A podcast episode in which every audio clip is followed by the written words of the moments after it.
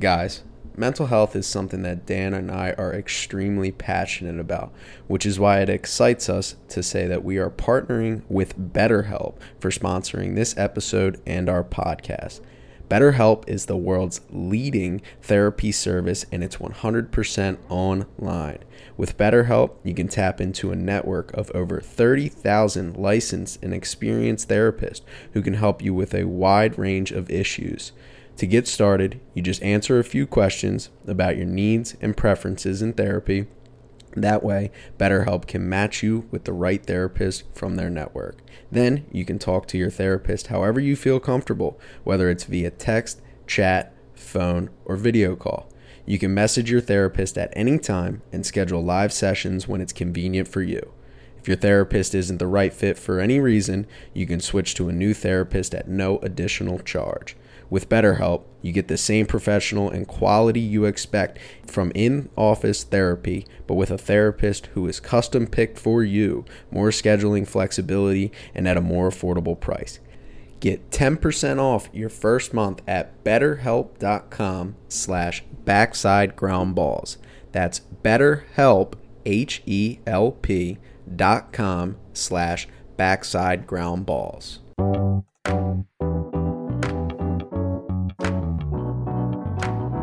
Powered by Riverside.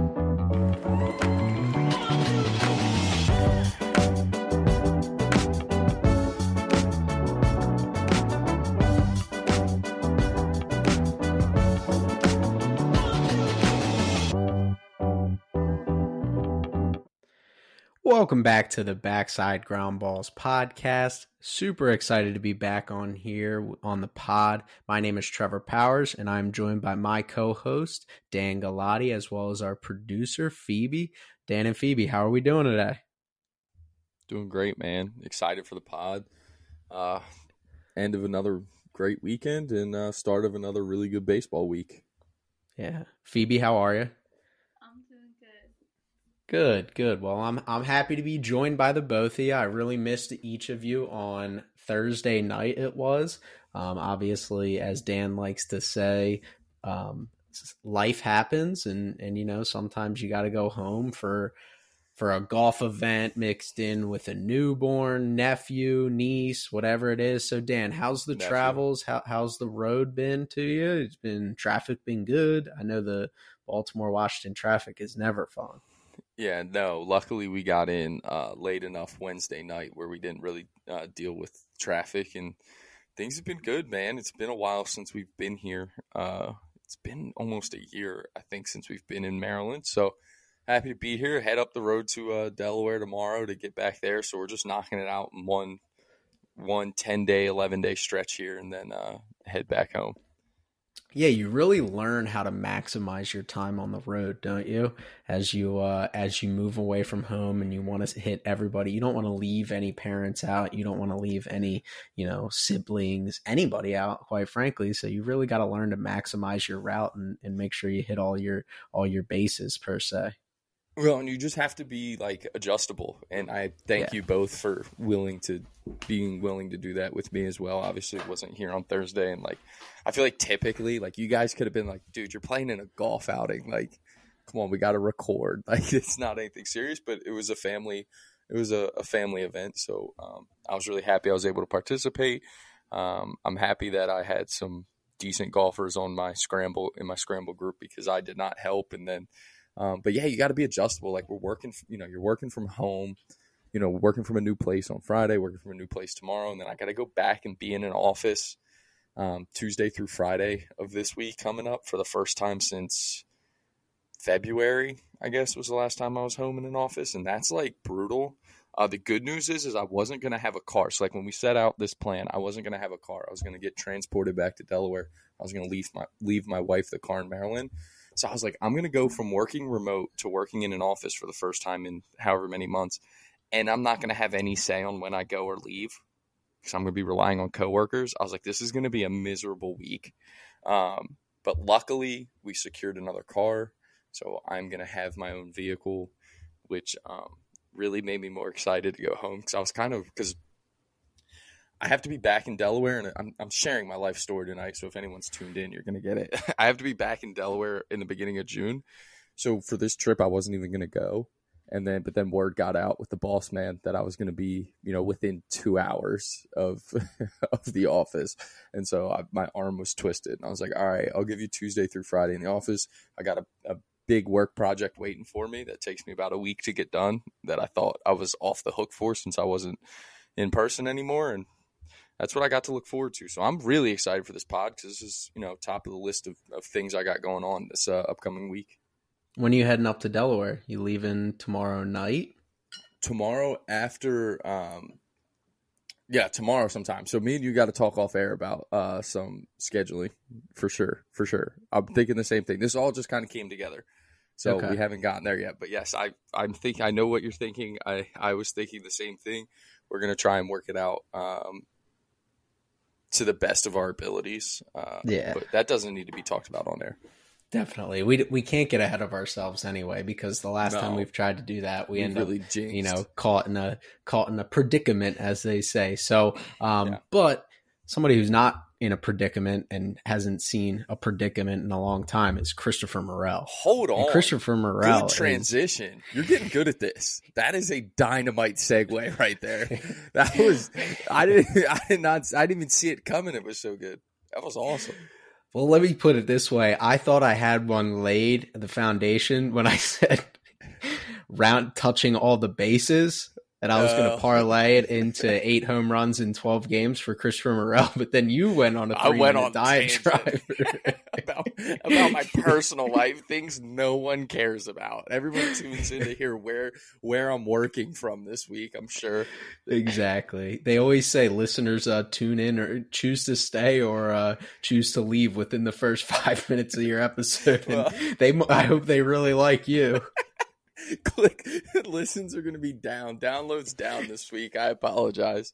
Uh, uh, so terrible. christopher morel obviously has been on fire for the chicago cubs this year and it's coming off a 2022 season where he showed a little bit of potential as an unheralded prospect. Triple slash line 235 308 433 showed some power showed some speed. Dynamic athlete can play across the field looked like a guy who was going to stick in the big leagues I don't know what changed. Actually, I do know what changed. I'm going to tease the the breakdown that's going to drop on Twitter in in conjunction with this episode that I just finished. There are some mechanical adjustments that we can talk about, but last year he had 16 home runs in 113 games. Really just seemed like a poor man's Javi Baez. Whatever's changed this year in the box has allowed him to just light the league on fire. It started in spring training. The last two weeks of spring spring training, he hit four, all four of his spring training homers at that point. Transitions into Iowa where it's cold. It's not exactly a hitter's paradise. Lights the world on fire, 11 home runs, 29 games. And then he gets the call up to the bigs, and it gets even better eight home runs through 12 games. He's now sitting at 19 home runs in 41 games to start the 2023 season. And Dan, he was just in Philadelphia, just filleting balls to right field with legit juice. What did you see from Christopher Morel that makes you super excited? Well, I think one of the most striking things to see in this 12 game stretch so far is to your point, like this isn't, you know, we, we, every year guys, you know, flash for two weeks and when you see them flash, they're just catching balls and they go on a heater. And you know, all these guys in that are in the league and on big league rosters have the potential to go on a heater at any point. So guys who can obviously sustain it, but it's rare to see guys go on 12 game heaters where they're one hitting the ball to the opposite power with the, the juice that he has. I mean, he went upper tank in Minnesota to the opposite field. Like that doesn't happen very often. Like you you turn on that game people like me and you, Cubs, Twins, in Minnesota, see Joey Gallo go up there, and you stay for Christopher Christopher Morel going oppo up there, and then he's filleting balls. Like you said, he's mishitting balls out in Citizens Bank Park to right field. That shows you, like, you want to talk about why you asked me why am I excited? That excites me because that means that that has staying power. When guys start to do that, mishit balls for home runs, that means they've made the necessary adjustments to really be, you know, big time, legit middle of the order bats and, you know, impact bats. And, you know, that's what every team's searching for. the Cubs went out there and they threw money at Dansby Swanson. And they threw money at Cody Bellinger to be those impact bats. And they have a Christopher Morel in AAA who seems like the one to me that's like the most legit candidate to do it at this point, and we're through 12 games.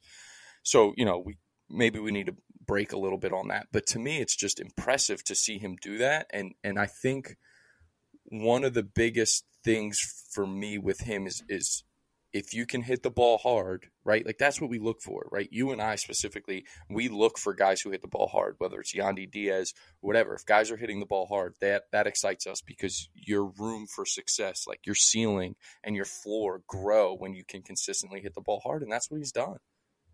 Yeah, no, I'm not. I'm not even taking stock to the fact that it's 12 games. I think this is legit. Uh, do I think he's going to go hit 40 home runs? No. There's going to be ups and downs. He's a he's a mover in the box. He moves a lot. There's a lot of things going on. He looks a lot like Javier Baez did when he was in a Cubs uniform, taking absolute just hacks and trying to clobber baseballs. The reason why I'm in is A, because obviously we saw the sample size in AAA, which it's not the big leagues, but to hit for that power means the power itself is legit. We're seeing max exit velocities that are in the 113, 114 range for a guy that stands at 5 foot 11 and probably 180 pounds. So he's not a big dude, but he's producing exit velocities to the ilk of, you know, not necessarily John Giancarlo Stanton and Aaron Judge, but that next tier down of those guys that can actually just impact the baseball at a different level. The other thing is is the adjustments that he's made. Last year, when you break down the video of his home runs and a lot of his success, he's definitely a pull side guy, but his front shoulder was out and his hip was going. And he hit one ball off of Aaron Nola that I highlighted in the breakdown video that I did that Aaron Nola just runs a two seamer right into his barrel if Aaron Nola locates it on the outer third, he's swinging through it. If it's a slider, he's swinging through it. It was a one plane swing. This year, his direction is more towards right center field, his upper half and his lower half, and he's staying through the hitting zone so much better. That ball he hit upper decker in Minnesota, he doesn't hit out last year because he only has one thing he can do with that baseball, and it's either hit it off the end cap and for a flare base knock or roll it over to the pull side into the ground. We've heard Matt Mervis talk about this. This is something that the Chicago Cubs have made an effort to do is make sure that guys are having direction the right way. Matt Mervis on our podcast talked about him fixing his direction to be able to pull the baseball in the air consistently. So if anybody wants to go back and listen to Matt talk about that, it was a couple months back, but definitely should check that out because he's now hitting in the big leagues and he's starting to turn it around.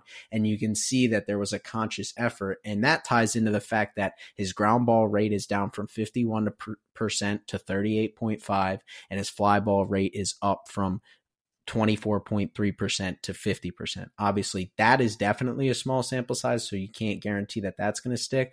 But when you talk about having the proper direction to the right center field, a lot of those ground balls he was probably hitting to the pull side because he was quote unquote losing his posture, quote unquote losing his direction to the opposite field. Now are backspun home runs to the pull side, and he's giving himself margin for error to go big pump right center field.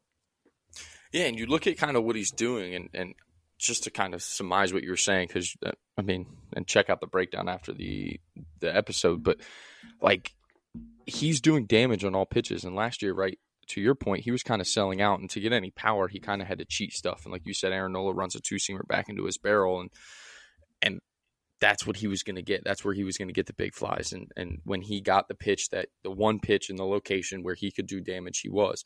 This year, I mean, he's hammering kind of everything. Like he's taking advantage of sliders a lot. He's slugging 2800 on on sliders. Like will that continue? Not at that rate, but will he continue to do damage on sliders? Because that's the big thing, right? He's swinging and missing a little bit at fastballs, which again can be a concern depending on on you know what you're kind of expecting out of him. Um, but a 731 expected slug, like when you see that, like to me, that number and, and the damage he's doing, like that tells you that there's staying power. And this is a legit guy who's going to be an everyday big leaguer for them. And he can go on these insane runs. Um, can he then, you know, develop into being able to work the zone and, and, and bump the OBP a little bit by taking his walks? Because I really do think that's like being able to see pitches and take walks is such a parachute because getting base hits in Major League Baseball, and, like you're going to go through those cold spells.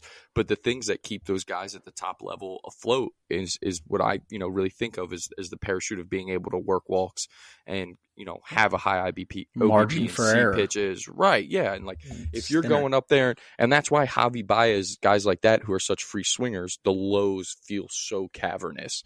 Is because Mhm. he's not taking walks, he's not working counts. He's when he's bad, he's out in two pitches, and it just feels like you know every at bat is almost wasted. Um, and it, it can go on for forever. So if, if Morel can start to you know work counts a little more and and take walks, this is a guy who's going to be a problem.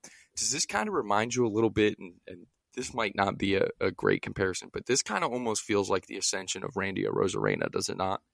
A little bit, yeah, kind of out of nowhere, and, and kind of just shows Smaller the tool, stature guy, athletic. yeah, Yep, yeah, very athletic. I will say the chase rate's up from last year, but last year he sat at a fifty six percent percentile chase rate over 113 games. So he is kind of Javi Baez without the tr- chase, but a little less toolsy. I don't, but even then, I don't. I, Javi was better defensively. He was better with the Right, arm. He was better yeah. on the bases, like all that It stuff. in the magic watching him. box, yeah, Yeah. in the box, he's very similar to Javi Baez's ability to produce exit velocities. There's a lot of whiff. Again, we're talking about Christopher Morel, the utility player for the Chicago Cubs, not Christopher Morel, the MVP candidate, right? So let's put that out there. Let's understand what we're expecting from Christopher Morel. But if he can stay in the 50th percentile chase rate and be an aggressive free swinger in the zone and just take his strikeouts for that, but not expand as much as you you'd think a Javi would. I mean, there's no reason that he can't produce the thump. And the next step would be to flatten out his swing a little bit off of Yeah. shoulder height. It does dump a little bit. It comes down, but that's which is why he's mashing sliders and why he's whiffing on fastballs. I would guarantee it. I you know, I didn't do a breakdown on his whiffs. I did a breakdown on his dig me tape, so it was all homers. Um, Right. so maybe we'll do the next step and do the, the swing and miss. But barrel definitely comes a little bit off plane there, has to work back up. You know, you throw timing off, and there's definitely some some concerns there for swing and miss. So if he flattens out and does continues to show the strength that he does, you're talking about a guy who I wouldn't be shocked was hitting 260 with 30 home runs because he's that athletic and he's that talented. It's just those big question marks that we have to get past. Yeah, and, and I think even if he can if he can just lower the and I don't know if it's see more pitches or what it is because again he's a free swinger and asking those guys to see more pitches is not easy. I'm, I mean, let's be honest. Someone along the line has asked Javier Baez to see more pitches, and those guys like you you almost take away and you lose Yes. some of that.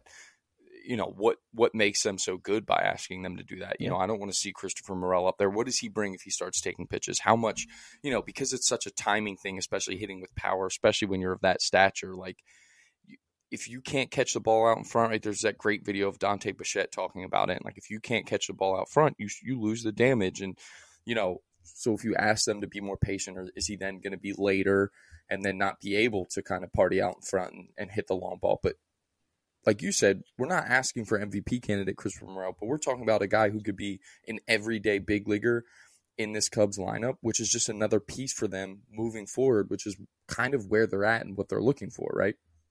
Yeah.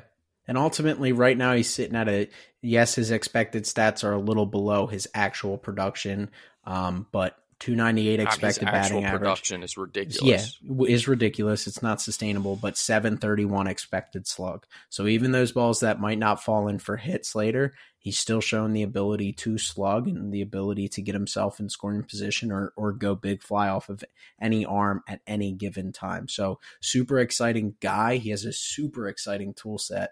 Um, there's no denying that. And, and I'm really excited to see if he can continue to be you know a dynamic talent for for the Chicago Cubs. So Dan, I'll ask you this: We're going to talk about the San Diego Padres, but do you know who is familiar with the San Diego Padres? Who's that? Our friends over at SeatGeek, because you see how ah, many people pack out go. that park on a Monday night. For sure. For sure. So, for all of those Padres fans out there that are looking to get out there, watch their team, they've spent a ton of money, they're committed to winning, and we're going to talk about some of the questions we have with them. But if you're a Padres fan and you're looking to get out to a game and you want to get $20 off your first purchase, head over to SeatGeek.com and use promo code Backside Ground Ball Again, backside ground ball, and you can get $20 off your first purchase. I know a lot of people out there have been hitting me up asking for the promo code, so I wanted to get that in the middle of the episode. Uh, make sure you head over to our friends at SeatGeek and use the promo code backside ground ball. So, Dan, when we think about the San Diego Padres and what they've been, right? We had this conversation how excited we were when Tatis was coming back. I really don't want to have this conversation again because there's so many other positives that we could be talking about across baseball. Yankees are playing better. Aaron Judge is back and he's dynamic as ever, and he's just continuing to rake. The Texas Rangers have won 11 of 15, and our favorite baseball players back, and he already has two home runs and six knocks in two days. And there's so many things I want to talk about, but you can't look across the scoreboard and not recognize what the San Diego Padres have not done, quite frankly. They go out and they catch a win today by just gifted a bad start by Corey Kluber, loads the bases in the first. Rougned Odor clears them. He boofs a, a, PFP in the second inning when Corona Mars hit. Like, just gifts it to him. But they still lose the series. They go out, they lose the game against Chris Sale. Chris Sale looks sharp but they continue to struggle and it just seems like for lack of a better term a band of misfit toys. Yeah i, I, I don't know what the answer is and, and honestly if you, you, you go to the east coast and, and a team that obviously i root for in the phillies it kind of feels a lot like the same thing right? The phillies are only you know a game and a half better than the padres right now and it's almost like it's frustrating, and I know it's frustrating for the fans. Both teams who are selling out almost all of their home games because of the expectations that were set last year by deep playoff runs and by what they did in the offseason. And I think there's some some times in Major League Baseball where your team goes all in or a team goes all in like the Padres and everyone expects them to just race out of the gates from a start. I think there's just some gelling that needs to happen. I really don't know what the answer is because I look at, you know, the Phillies, you can point to injuries and, and, you know, Harper wasn't there at the start of the year. They lose Rhys Hoskins. Schwarber never hits well. Um, Trea Turner's struggles are a little bit interesting. And so you kind of point to some things there. San Diego, it's weird. Tatis comes back. Everyone else has been healthy the entire time. I think the concerns with the, with the pitching staff that you and I both had – kind of are, are showing to be real because at the end of the day, you know, it's hard to play offense in, in baseball and to score runs when you're constantly chasing, right? When you constantly are feeling like you've got to put up crooked numbers in order to win games, it makes it really hard to be an offensive player in baseball, especially when you're facing major league caliber pitchers at all times. I definitely think there's been some tough luck though and that's the other thing. It's like, when do we press the panic button? Because we're getting to that first measuring stick in a week, right? Memorial Day is always the first measuring stick in Major League Baseball, where, you know, front offices assess where they're at and kind of the direction of the season is. Well, the Padres are sitting in fourth place and they're five games under 500. Like, that's frustrating. I know that's frustrating for AJ Preller, who sold the farm for Juan Soto. He's paid a ton of money for Xander Bogaerts. He's paid a ton of money for Manny Machado. They restructure his deal. He's expecting them to win. They re up Darvish, and it's like none of these guys are saving them. So, kind of, what do they do? And honestly, I'm at a point where it's like, I don't know. You kind of just have to wait and see because there's nothing you can do. There's no more adjustments to make. There's not a bat that's coming to save them. There's not really an arm that's coming to save them. You just got to hope that somewhere in that clubhouse they figure it out. And I don't know if if there's something psychologically about okay we're we are expected to be one of the best teams in baseball. Clearly the front office has gone all in. We have to win if that kind of puts more of a burden on the clubhouse. But i also wonder and this may take us in a different direction because i'm kind of curious before you talk about the padres what you think about this. This is something i've started to think about for the last two weeks or so. Have we undersold what the pitch clock was going to do to the parity of baseball? Because it certainly feels like a, pitching injuries are way up. It's through the roof, right? Is that because of it's just one of those things? is that because of the clock and guys not used to it, also rallies and momentum in baseball and crooked number innings have seemed like they're also at an all-time high. I don't have any number I haven't seen any numbers yet to back this, but my theory right now is because of crooked numbers, it's kind of leveled the playing field here with the pitch clock. If guys can't kind of slow down and get control of an inning, it unwinds really quick. And starting pitchers, you'll see it. Like guys are getting knocked out in the first, second, third inning way more than we've seen before because things have snowballed. Is that something we're dealing with where there's not going to be a bunch of 100 win teams? You know, outside of the Rays and, and like, there's no one that's really running away with any of their divisions, right? Even the Braves, who have had all the opportunity in the world to do so, still aren't running away with this thing. So I don't know. It's interesting, but I, I don't really know where to go. I think there's a combination of things that creates parity. I think the increased desire to steal and run the bases more aggressively probably has as much to do it as the pitch clock itself. Obviously, injuries. Who has a tendency to be hurt more? High octane, high variable arms that throw higher more good teams have more of those arms than bad teams do. Um, so you definitely see that aspect of it, of where the injuries that we have, like Tampa Bay has lost two or three starters already to some injuries. Obviously, they want guys to develop into these high octane ace potential arms. So those are the things that you have to take into consideration is that the sometimes the better the arm is, sadly, the more likely they are at times to get hurt because they do throw harder. They put a little bit more torque on that.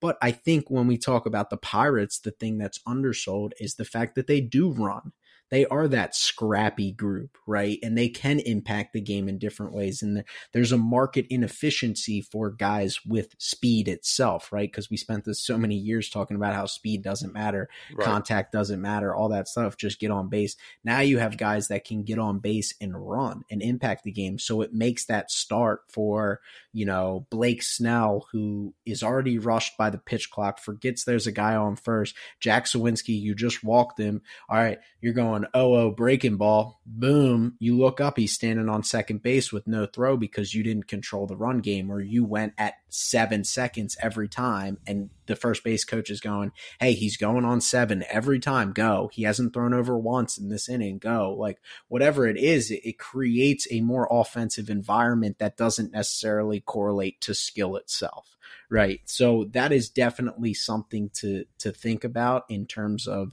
being able to shrink the margin between the top team and the bottom team.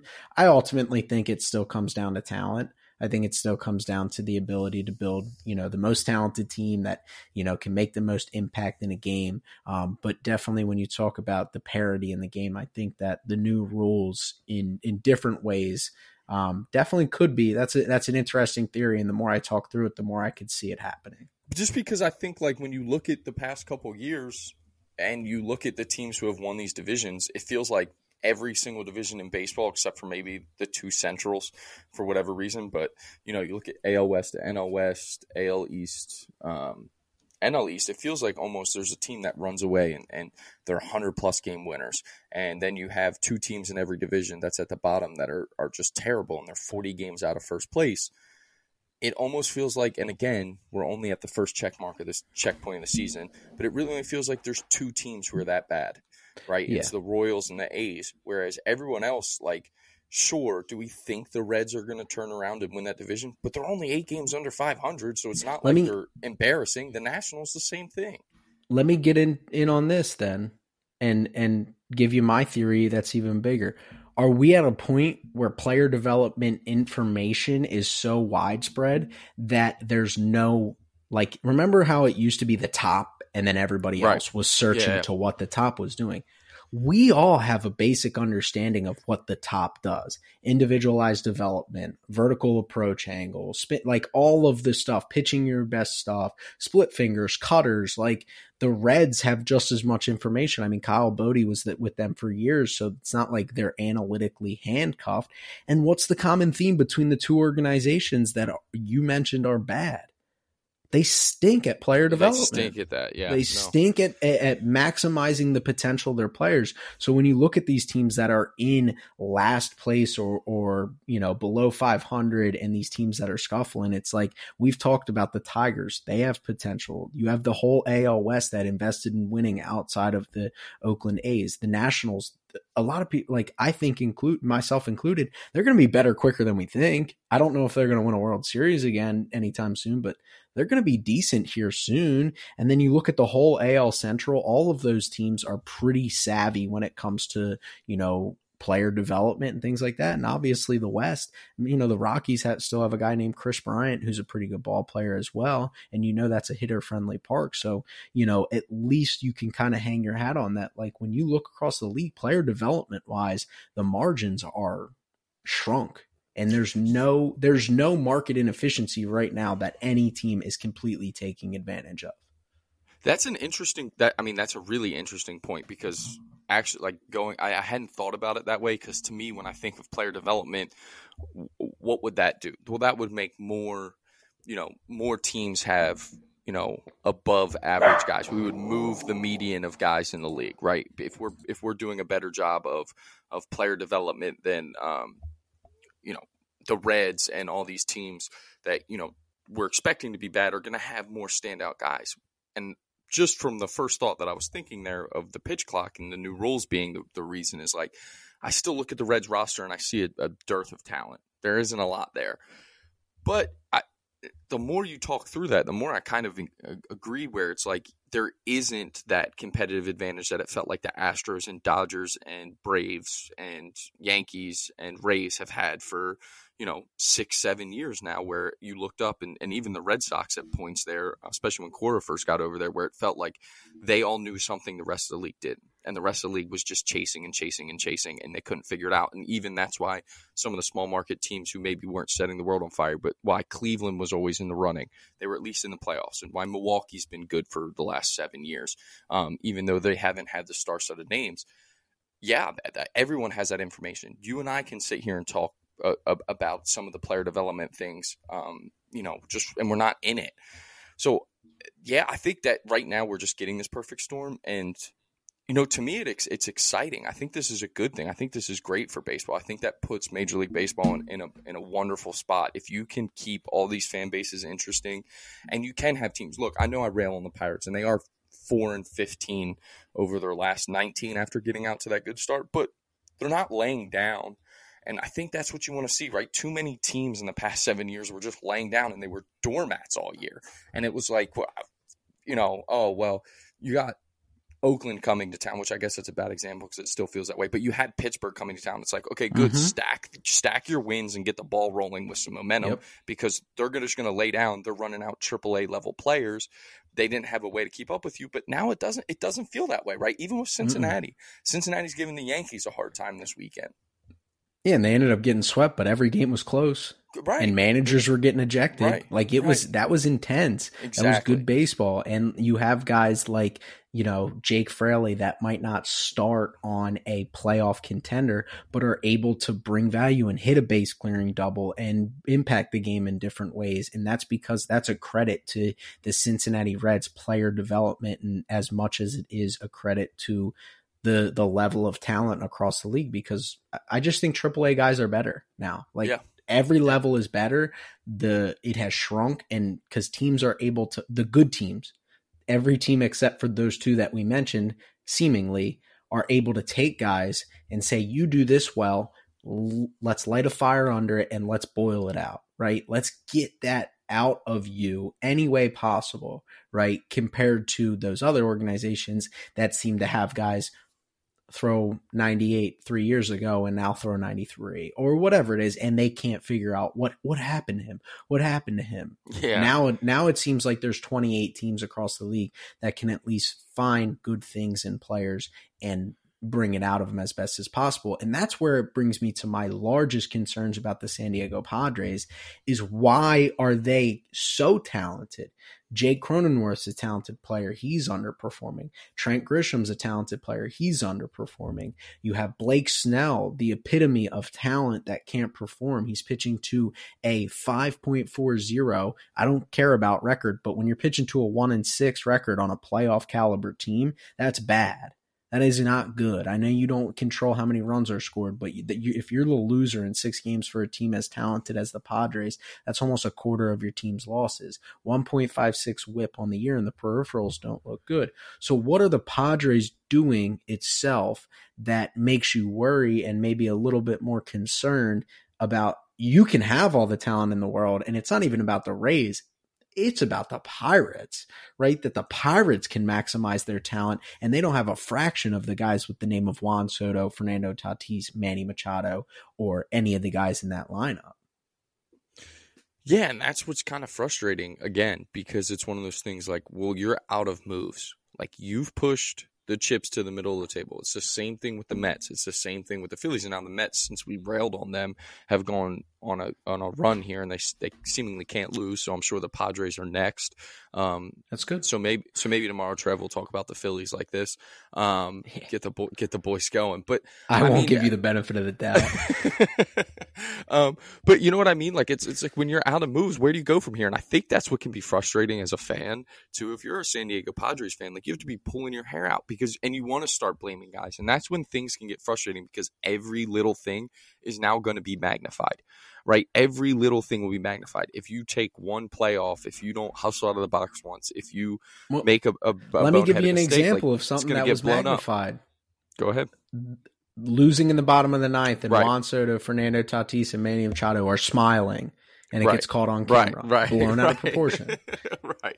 Yeah, which I even joked at you about posting it on our socials to uh, get clicks, but like. I, exactly. Like people are going to start saying that and then you know does that get back to the players? Does that get in the clubhouse? And how do you deal with that? You know that's the other part of it and again I, i'm not in the big league clubhouse. I've never been in a big league clubhouse. I never will be. So i don't know how much expectations and looking around the room and saying you know if i'm sitting there and, and i'm i'm manny machado and i'm struggling and i go well i'm looking over at xander bogaerts and, and juan soto. It doesn't matter if i'm struggling right now like does that help? Does that hurt? Do you don't bring the intensity because you think the next guy's got you and you don't have to play hero ball? Typically i would think that just sticking within yourself is the way to go about things because when you guys try and play hero ball you know things tend to go wrong. So i don't know and that's what's i think so frustrating is is you know where do you go if you're the padres? Who do you turn to? There isn't a prospect you can call up to ignite a fire. You know there there isn't a, really a trade that to be made. There isn't someone that's coming off the wondering. il Like you have to sit there in that room and look at each other and just go, okay, here's the good news. We're big leaguers.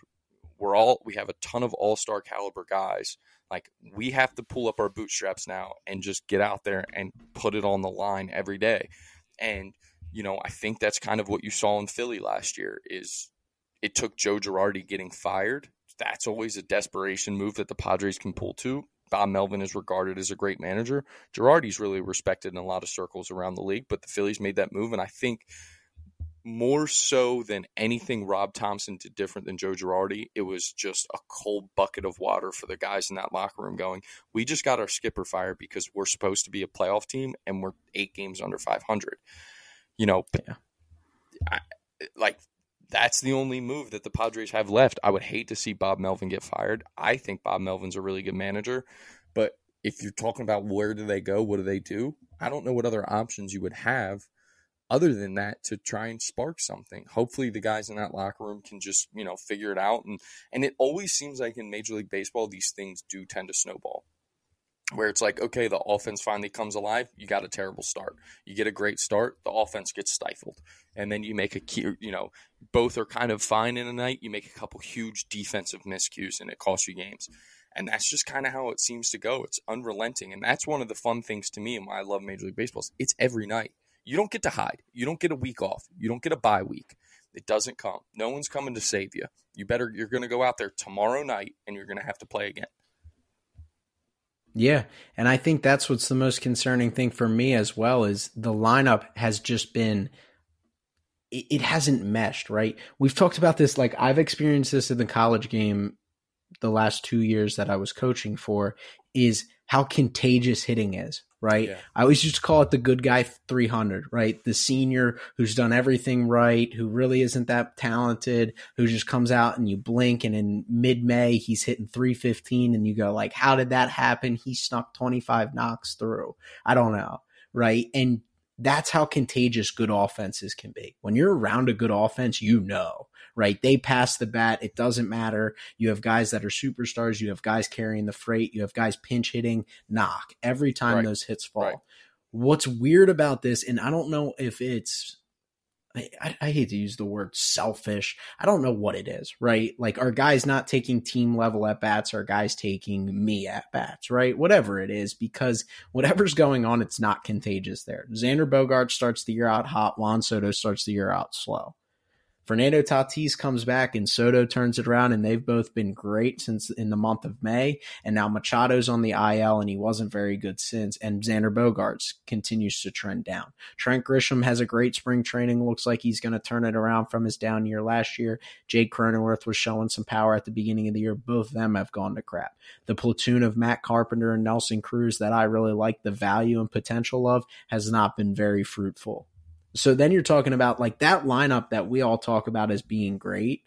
Right now, to me, doesn't look that good. Right. I look across that and with the question marks, I don't think it's that good, even though I think Juan Soto is going to be an MVP finalist and Fernando Tatis can be up there. And I think those guys are going to continue to be great. I just don't think that I don't love the lineup. And you're right. You don't have another move. That's No. the problem with signing so many guys to free agent Right. contracts is where do you go from here? You can't. There's no open positions. And they sold the farm for Soto. So it's like what what trade deadline and again, me and you have mentioned this before and we'll get there as we get closer to the deadline. Like AJ Preller would let me and you run around in their farm system if that meant they could move a couple guys they have now for a big league talent. You know, like they they I don't think they care that organization cares because they want to win a World Series so bad. But like Mhm. What do you with the talent they have left in that farm system what are you actually going to get back? Is it going to be game changing no. You set up Yeah. this year and the way they set up this roster is the moves you were going to make at the deadline were going to be minimal to just you know improve the edges of the roster to get you over the Yeah. hump and allow you to compete in october and then you could turn it over to your stars. They made the Hader trade. They made the soto trade. They're out of options The most realistic option is Lucas Giolito, and that becomes more of the same. flipping a Congrats. coin You- with you- that too Exactly. And that's my point. You you're flipping a coin every time Blake Snell comes out of the mound. You could get ace level Blake Snell second half of last year Blake Snell who could have won a Cy Young and did win a Cy Young back in the day when he was with the Rays or you're getting 5.4 can't throw a strike Blake Snell. Joe Musgrove's the same thing. He's been great since he's come over to San Diego, but he's still a flip of the coin. Lucas Giolito, you never know what you're going to get, and it's just more of the same. They need consistency worse than bad, and thankfully, Yu Darvish is posting every fifth day for him. And I know Which we didn't love that contract, but it's just maybe consistency is worth its price in gold, right? When you have these high octane, high variance arms that they roll out outside of him. Yeah, that's why uh, that's why I think middle middle rotation arms on the free agent market get paid so much is because those guys are, if nothing else, they're consistent. You know what you're going to get out of them, even if it's just eating innings to a four two ERA. You take that if you know it's going to happen every thirty starts, thirty three starts. So I, I just. It's fascinating, and it's something that I mean. Look, they're not alone in this. Again, the Phillies are going through the same thing. The Mets are going through the same thing. I mean, there's there's teams all over the league who have a ton of expectations and have a ton of talent on the roster, and it just isn't. It doesn't look right. Something about it isn't looking right. And you know, No, I think it because doesn't look of right, some of the rule concerning. changes, maybe it's going to take a little bit longer every Mhm. year. Also, maybe this is the thing. It's going to take a little longer every year for the teams who do have the most talent. You know, maybe it's not by Memorial Day like we expect for teams to separate themselves. Maybe it's by the All Star break. You know, maybe we need to start giving teams another month. And maybe because it's the first year, this year only, we need to give teams till the All Star break to say, okay, they're going to pull ahead. Because, you know, it, you look at it and it's like, can this lineup really be this kind of eh in middle of the road for the whole year? Would you roll like th- those five names, four names alone, however many stars they have? When you look at Tatis, Soto, Machado, and Bogaerts, that's four four guys that are all all star level potential MVP level candidates. They can't just be middle of the road all year, right? Like it, It can't happen. No, you took like I think their biggest free agent or their biggest trade deadline addition could be back of the baseball card for most of these guys. Yeah, seriously. Right? Like just regression to the mean, regression to what you are and and that's which would actually be the opposite progression to what you are. Right. We've seen it with Soto. I mean, it literally turned overnight for Soto, and you blinked. He was hitting. Remember when he was right, hitting what yeah. 185, 195? He's hitting 250 now, and you're like, oh, when did that happen? Right, yeah, yeah, and it's it's that's that's how it's going to unfold, and that's how it's going to be for the rest of the season. And so, going into our fun segment of MLB Dictator here, but first, I want to talk about routine baseball. Dan, I hit you with this text over the weekend. Uh, we now have news. a new, yeah, new partnership with Routine Baseball. Uh, a lot of clothing options specifically catered to baseball players. Anything from shirts, hoodies, shorts, sunglasses, and really any baseball style you could imagine. Head over to routine.com routine.com slash backside ground ball and check out all the different options they have and receive 10% off your order today. I got a, a, order in for some for a sick pair of shorts, Dan, and I'm I'm super fired up to get them. So I know our listeners would be would be super excited to get them as well. Yeah, me too. I can't wait. I'm I'm so, I'm shopping spree coming soon. Yeah, I, I oh, heard yeah, uh, sure. you're getting uh, some gas mileage reimbursement for all the travel. You're oh, without a doubt. But I, as soon as we we announced the partnership, my wife is already she was shopping. She's ready to go. That's what we like to hear. That's what we like to hear. So everybody's favorite segment is back. It's MLB Dictator. So, for anybody who's just listening for the first time, we've been doing these segments. They're clipped out on YouTube. So, if you want to go back and watch them, a lot of fun. So, basically, Dan and I get to put on our our power filled hats and be the dictator of the MLB. We're basically Rob Manfred, but with all creative control. So whatever we say, it happens. So today we are going to force trade a player onto another team.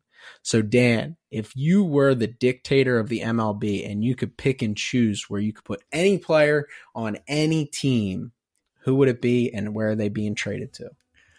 All right, look. I, when I this is tough because there's so many options you can go with. There's obviously two really obvious ones, and I think you're going to cover one of them. But for me, I wanted to take a look at this and say, what does a team need now? What does a team need now to really excite me? And right now, the Texas Rangers are 12 games over 500. They're holding off the Astros. The Astros are getting healthier. Altuve came back. Framber throws a complete game shutty today. The Rangers went out and spent a ton of money on Jacob DeGrom. DeGrom's had forearm issues. He's left several starts early. The rest of those guys, they have a good rotation, not a great rotation, especially without DeGrom. What if you could take the reigning National League Cy Young winner in Sandy Alcantara and all of the innings that he will throw and slide him into that rotation in Texas while DeGrom's out. He is your ace. He's your workhorse. He's going to throw a ton of innings. He's going to compete. He's going to pitch in the low twos for you. And then if you do ever get DeGrom healthy, you now have one of the nastiest one two combinations in baseball. I'm going to take Alcantara. I know the Marlins are in second. The Mets and the Phillies are too good probably to let that continue. So I'm going to take Alcantara. I'm going to put him. He's one of my favorite pitchers. I'm going to send him down to Texas where it's nice and hot for him.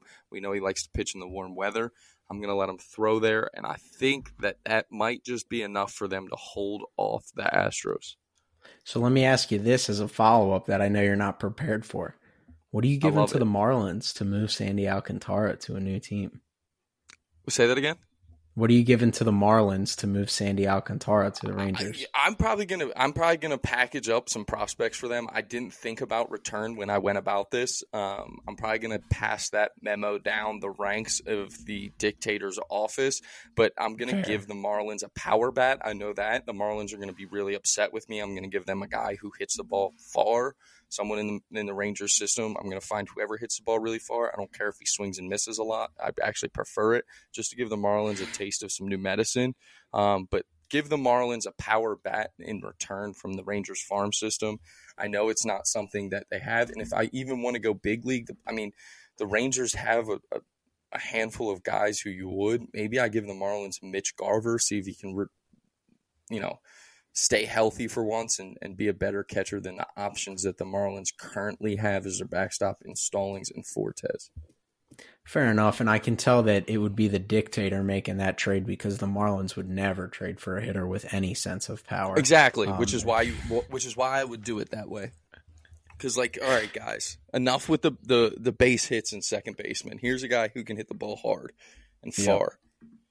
No, that's awesome. So for my trade, you kind of teased it, you gave it away a little bit, and it kind of hit the news, maybe a little Reddit thread here and there over the weekend.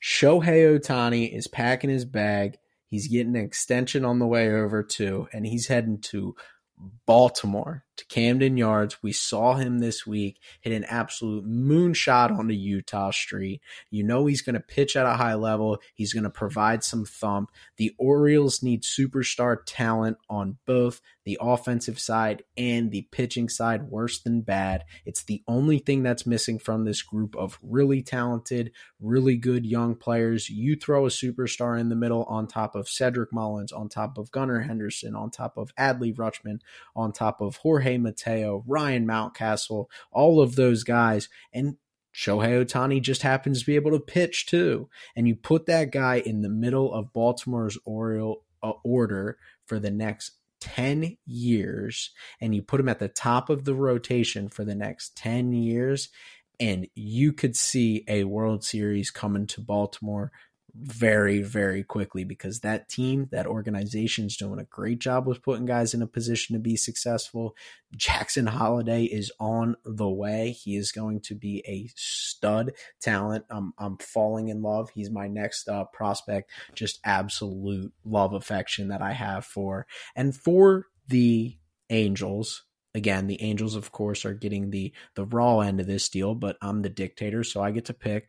You're getting DL Hall, who's a guy who has some reliever risk, but the stuff is really good. You're going to take Jordan Westburg, and you're also going to get a replacement in the outfield. I'm going to give you Kyle Stowers, a guy who has some juice, some big league talent, everything like that. It's not fair, but Baltimore deserves Shohei Ohtani.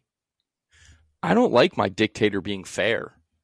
That's a decent it's not package. fair. I mean, it's not Shohei Ohtani, but No, it's not Shohei Ohtani with the next. but still, like he's they're getting DL Hall. No, I want to see DL Hall in a rotation with Ohtani and Grayson that would be Rodriguez. pretty cool. That I mean, would be Ohtani. cool. But look, I, people need to buy into the Orioles. I love that team. That team is awesome. Camden Yards has been outstanding. I want to go this summer and sit in the bird bath. Um, it looks like a blast. The fa- the people are loving it, and that team they're just Brandon Hyde is awesome, and what they've done and built there in such a short time, it feels like like get on the Orioles bandwagon, man. The team is Yeah. is the team's awesome. They are. No, they're really good. And again, we mentioned this. We were kind of down on them in our previews. I don't think we expected this team No. to show up. Um, Again, a year. It feels like they're a year early. Like I thought next year this is what we'd be looking at. 100%. I agree. And I'm going to say it again. I know I've said it before. Teams that find relief pitchers that turn Yep. into superstars are doing something different player development wise. And that's how you know the value of a good organization that's putting their guys in be, position to be successful. Felix Bautista wasn't it just a coincidence. Yennier Cano is not a coincidence. These guys are going to be doing this. This organization is going to be doing this. And offensively, what they've done in the minor leagues offensively is next level. They develop hitters better than anybody. They identify talent, they identify skill sets that can translate. Jackson Holliday is going to be the top prospect in baseball.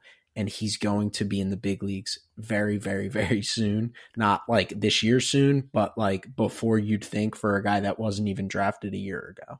Right, it's crazy. I mean, he's unbelievable, and he's gonna. And you said he's gonna be the next can't miss prospect. Like he's gonna be Wander Franco levels. The way he's swinging the bat. I mean, the dude. What do you have? Six hits the other night. The the, the game you did the breakdown on. I think he had six hits that night. And and Yeah. you you want to talk about relievers and people since they traded him at the deadline. No one even remembers. Like, how about what they did with Jorge Lopez? And like, and you know who they got back for Jorge. Lopez? who was in that deal? Yennier Cano. Cano. Right. Yennier Cano was in that deal. That's right. I knew that. I mean, it, yeah, yeah, they're doing everything right. I mean, Sigma man, Sigma did a great job in Houston, and and yeah, Michael Elias and, too, and him and Elias. Right, I was gonna say him and Elias, what they did there and what they're doing now. I mean, it's great. And I, look, go O's. Yeah, get the pitching side figured out. Um, Grayson's got to make some, which is always some adjustments. Last, right? Yeah. You typically you typically feel like the starting pitching because just starting pitching is so hard. It's so hard and to they don't, it right. I mean, we talk about this all the time, even with prospects. Like there isn't a can't miss pitching prospect anymore. I mean, it, We're, the injuries, the variance with those guys, Yeah. it's so hard to know. So I feel like that is a little bit behind always. we're we can't get into this right now, but I've had a I've had a we're we're probably gonna have to present it to some of our good friends that have a lot better connections than I do. Um, but you can kind of digest the Orioles' recent drafts, and I think what you're starting to realize is good organizations think there's value in the third through fifth round to develop ace level starters. You Yep. see it with the Guardians recently. And the Orioles are intentionally taking a lot of position guys early to hopefully hit on being able to either maximize a college arm with okay stuff and build them up into be, you know, a Tanner Bibee or a, you know, all those guys that seem to come out of nowhere with the Rays and Guardians. Or you take a young arm similar to Carter Baumler, who's with the Orioles, who was a fifth round pick, where he has a ton of stuff, high ceiling, and you hope you can mold that guy into a, a strike thrower and build him into an ace. So that's why I think it's a little bit further behind, is because they're not exhausting first round picks on pitching talent, and that's intentional. 100% I wouldn't even intentional. I wouldn't even say that because I just think that there's so much like I think we're now hitting the wave of of pitching being so far out, you know, for a while pitching was so far out in front of hitting and like you know, there's a facility in every town in America now that these kids are getting into at 16 where they're coming out and they're throwing harder and harder and the stuff is just getting better and better. And it's less so that hey we're not taking first there's first round talents in the third and fifth round. I just think so much more so of the variance of which guys are going to hit and not because of injuries and stuff like that. I, I- mean you just don't know right? Like who saw bryce miller being bryce miller? But the stuff's there because you can find it in any round and and you know those guys can come you know mason miller's another one like so it's just it you don't really know and you can you if if you have a guy on if you're looking at, at your draft board and you're looking at a guy who's a first round arm even a Paul Skenes, and you're looking at a guy who you know is a slam dunk hitter, whether that's Max Clark in this year's draft, whether it's Wyatt Langford, whether it's it's um, Dylan Crews. Like to me, it's like go ahead and take the the offensive player, the position player, and then wait till the you know wait a couple rounds and go get your arm because yeah, Skenes is probably you know right now it looks like Skenes is going to be a really good big league pitcher, but I bet you you can find a Skenes level pitcher in the third through fifth round, and who knows if Skenes is going to be healthy. Yeah, and the ability to maximize those guys, like Rhett Lowder's an interesting one. Again, we don't need Yeah. to get into to the the um, draft here. We're gonna have plenty of draft episodes over the next couple months once the college season ends. Specifically, Rhett Lowder is interesting to me because his stuff is very good in college. Right. But when you look at two seam slider guys specifically, you know, he has the plus changeup, which really throws in a wrinkle. Sinker slider guys come out of anywhere. 20th round guys, 15th round guys. And so how much does that change your value? Which people talk about. Would you rather have Dollander or Rhett Lowder? I'd rather have Rhett Lowder if I'm trying to pitch my way to Omaha, Right. but I'd rather have Dollander because that fastball shape has proven to and- to get outs at the big league level a lot. And where I sit right now is where am I drafting each guy? If I'm having Like, to take, if I have to take them both in the first seven round, to fifteen. Seven to fifteen. I'd rather. And, and I guess my point here is like I'd rather have position player X. Yes, but if you had to pick between the two, Yeah, probably Dollander right now. and- I mean, and that's it- that's like the return on investment that we're talking about, right? With the Orioles, everything. That's what people don't understand. Everybody thinks the Orioles are smart drafters. No, they're treating it like they're an investment bank, right? So when they take yeah, Carter Baumler in the fifth round, that's a return on investment more than taking a high school right-handed pitcher in the first round, right? There's it's all calculated risk, right? So if you're taking a high floor quote unquote back of the rotation arm in the first round, that's a bad investment. Bad investment. You want the high ceiling because if you're taking a high floor back of the rotation arm, you can get that from the fifth to the tenth round, and as long as you develop them, you get it. And I and again, like the variance with with arms right now, you might be able to get the front end of the rotation guy in the in the in the fifth through the fifteenth round right now. Like just you know, guy spends a summer with Cressey down in Florida, and all of a sudden, you know, he is your front of the rotation arm. Yes. So that that's a fun conversation. Like I said, we're gonna have to ask our good friends out there that have a lot more connections with the with the higher ups and and maybe get them on the podcast to talk about returns on investments and draft strategy and and not just simply evaluating the the talent itself. But Dan, obviously you got a lot going on this week. Do you have any closing thoughts for us before we let our listeners go on this fine what they'll probably be listening to it on a Monday? No. Uh have a good week. Enjoy the week of baseball. It was good to get back with you guys. Yeah, well, super fun having you. We always enjoy welcoming you in, and and you know whenever you're available, you let us know when you want to come around. I'll make sure to do that. Appreciate it. Well, thank you to all our listeners for tuning in, as that will conclude our episode for today. Make sure you're subs- subscribing to all to the podcast on all podcast platforms, including Apple Podcast, Spotify, and anywhere you find your podcast. We post episodes on most weeks every Monday, Wednesday, and Friday. We kind of fell back on that last week. We didn't have an episode drop on Friday, but they're always hitting your feed at 7 a.m. sharp. Don't forget to follow us on Twitter at BacksideGB Instagram at backside ground balls, and TikTok at backside ground ball. Most importantly, make sure you're sharing with five friends, and we'll see you guys on the next Backside Ground Balls podcast episode.